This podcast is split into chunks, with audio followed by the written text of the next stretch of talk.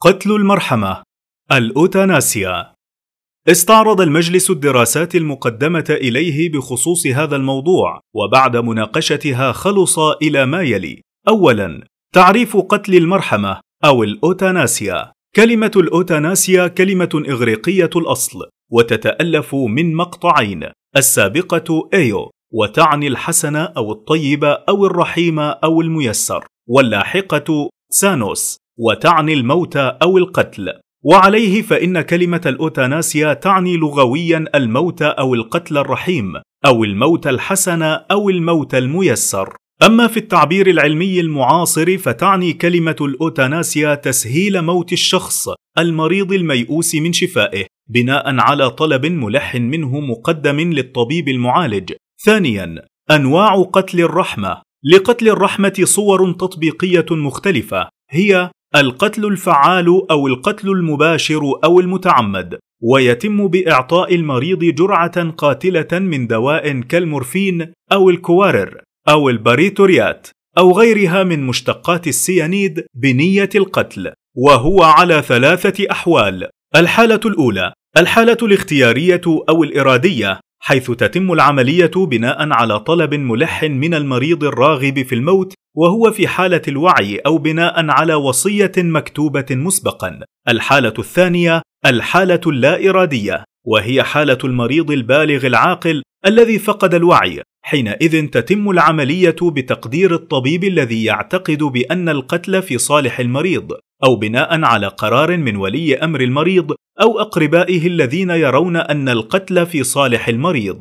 الحالة الثالثة وهي حالة لا إرادية يكون فيها المريض غير عاقل صبيا كان أو معتوها وتتم بناء على قرار من الطبيب المعالج.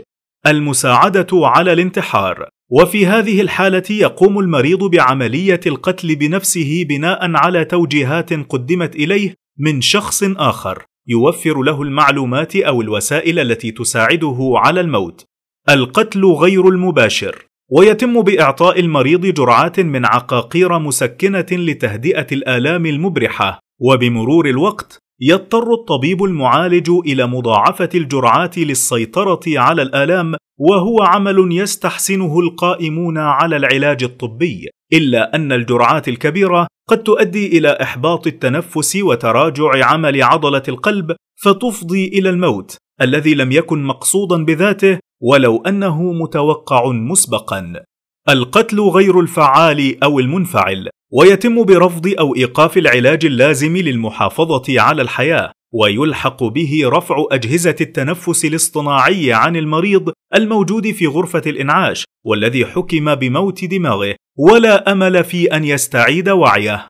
ثالثا ومع أن التقاليد الطبية السائدة في بلدان العالم والكثرة الغالبة من الأطباء ما زالت ترفض وتنفر بشدة مما يسمى قتل الرحمة. ومع أن القوانين السارية في معظم بلدان العالم تعتبر قتل الإنسان بأي صورة ولأي سبب جريمة يعاقب عليها القانون إلا أن قتل الرحمة أخذ يمارس بصورة متزايدة في عدد من البلدان الأوروبية مستترا تحت أسماء مضللة تجعل السلطات تغض الطرف عنها أو تمتنع المحاكم من إيقاع العقوبات القانونية في حق مرتكبيها. وتكاد هذه الأمور تصبح ممارسة يومية في بعض البلدان وربما أصبحت في بعضها امرا مقننا من قبل السلطات التشريعية.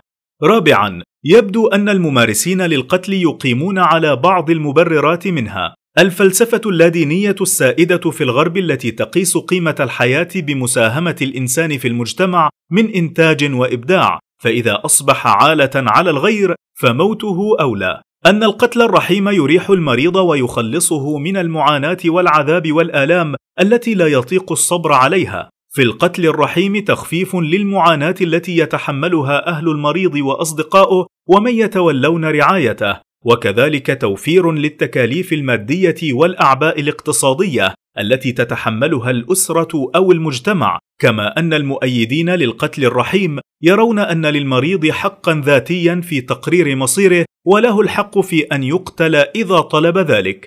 خامسا وبعد أن اطلع المجلس على المواقف القانونية المختلفة التي تتخذها الدول الغربية من القتل الرحيم بصورة متباينة ما بين مؤيد ومعارض قرر المجلس ما يلي. اولا تحريم قتل الرحمة الفعال المباشر وغير المباشر وتحريم الانتحار والمساعدة عليه. ذلك أن قتل المريض الميؤوس من شفائه ليس قرارا متاحا من الناحية الشرعية للطبيب أو لأسرة المريض أو المريض نفسه. فالمريض ايا كان مرضه وكيف كانت حالة مرضه لا يجوز قتله لليأس من شفائه أو لمنع انتقال مرضه إلى غيره. ومن يقوم بذلك يكون قاتلا عمدا. والنص القرآني قاطع في الدلالة على أن قتل النفس محرم قطعا لقوله تعالى ولا تقتلوا النفس التي حرم الله إلا بالحق ولقوله تعالى من أجل ذلك كتبنا على بني إسرائيل أنه من قتل نفسا بغير نفس أو فساد في الأرض فكأنما قتل الناس جميعا ثانيا يحرم على المريض أن يقتل نفسه ويحرم على غيره أن يقتله حتى لو أذن له في قتله. فالأول انتحار والثاني عدوان على الغير بالقتل وإذنه لا يحل الحرام فهو لا يملك روحه حتى يأذن لغيره أن يقضي عليه. والحديث معروف في تحريم الانتحار عامة فالمنتحر يعذب في النار بالصورة التي انتحر بها. إن استحل ذلك فقد كفر وجزاؤه الخلود في العذاب. وإن لم يستحلله عذب عذابا شديدا. ثالثا لا يجوز قتل المريض الذي يخشى انتقال مرضه إلى غيره بالعدوى حتى لو كان ميؤوسا من شفائه. فلا يجوز قتله لمنع ضرره. ذلك لأن هناك وسائل عديدة لمنع ضرره كالحجر الصحي ومنع الاختلاط بالمريض.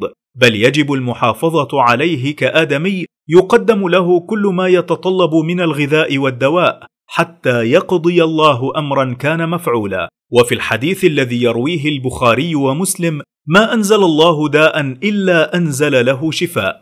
وفي الحديث الذي رواه الترمذي يا عباد الله تداووا فإن الله لم يضع داء إلا وضع له دواء. وفي الحديث الذي رواه أحمد إن الله لم ينزل داء إلا أنزل له شفاء. علمه من علمه وجهله من جهله. فهذه الأحاديث تعطينا املا في اكتشاف دواء لمثل هذه الأمراض كما اكتشفت أدوية لأمراض ظن الناس أن شفاءها ميؤوس منه فلا يصح قتل حامله لليأس من شفائه ولا لمنع الضرر عن الأصحاء. رابعا وبالنسبة لتيسير الموت بإيقاف أجهزة الإنعاش الاصطناعي عن المريض الذي يعتبر في نظر الطب ميتا أو في حكم الميت وذلك لتلف جذع الدماغ أو المخ. الذي به يحيا الإنسان ويحس ويشعر. وإذا كان عمل الطبيب مجرد إيقاف أجهزة العلاج فلا يخرج عن كونه تركا للتداوي فهو أمر مشروع ولا حرج فيه. وبخاصة أن هذه الأجهزة تبقي عليه هذه الحياة الظاهرية المتمثلة في التنفس والدورة الدموية. وإن كان المريض ميتا بالفعل فهو لا يعي ولا يحس ولا يشعر. نظرا لتلف مصدر ذلك كله وهو المخ. وبقاء المريض على هذه الحالة يتكلف نفقات كثيرة دون طائل ويحجز أجهزة قد يحتاج إليها غيره مما يجدي معه العلاج. والله أعلم.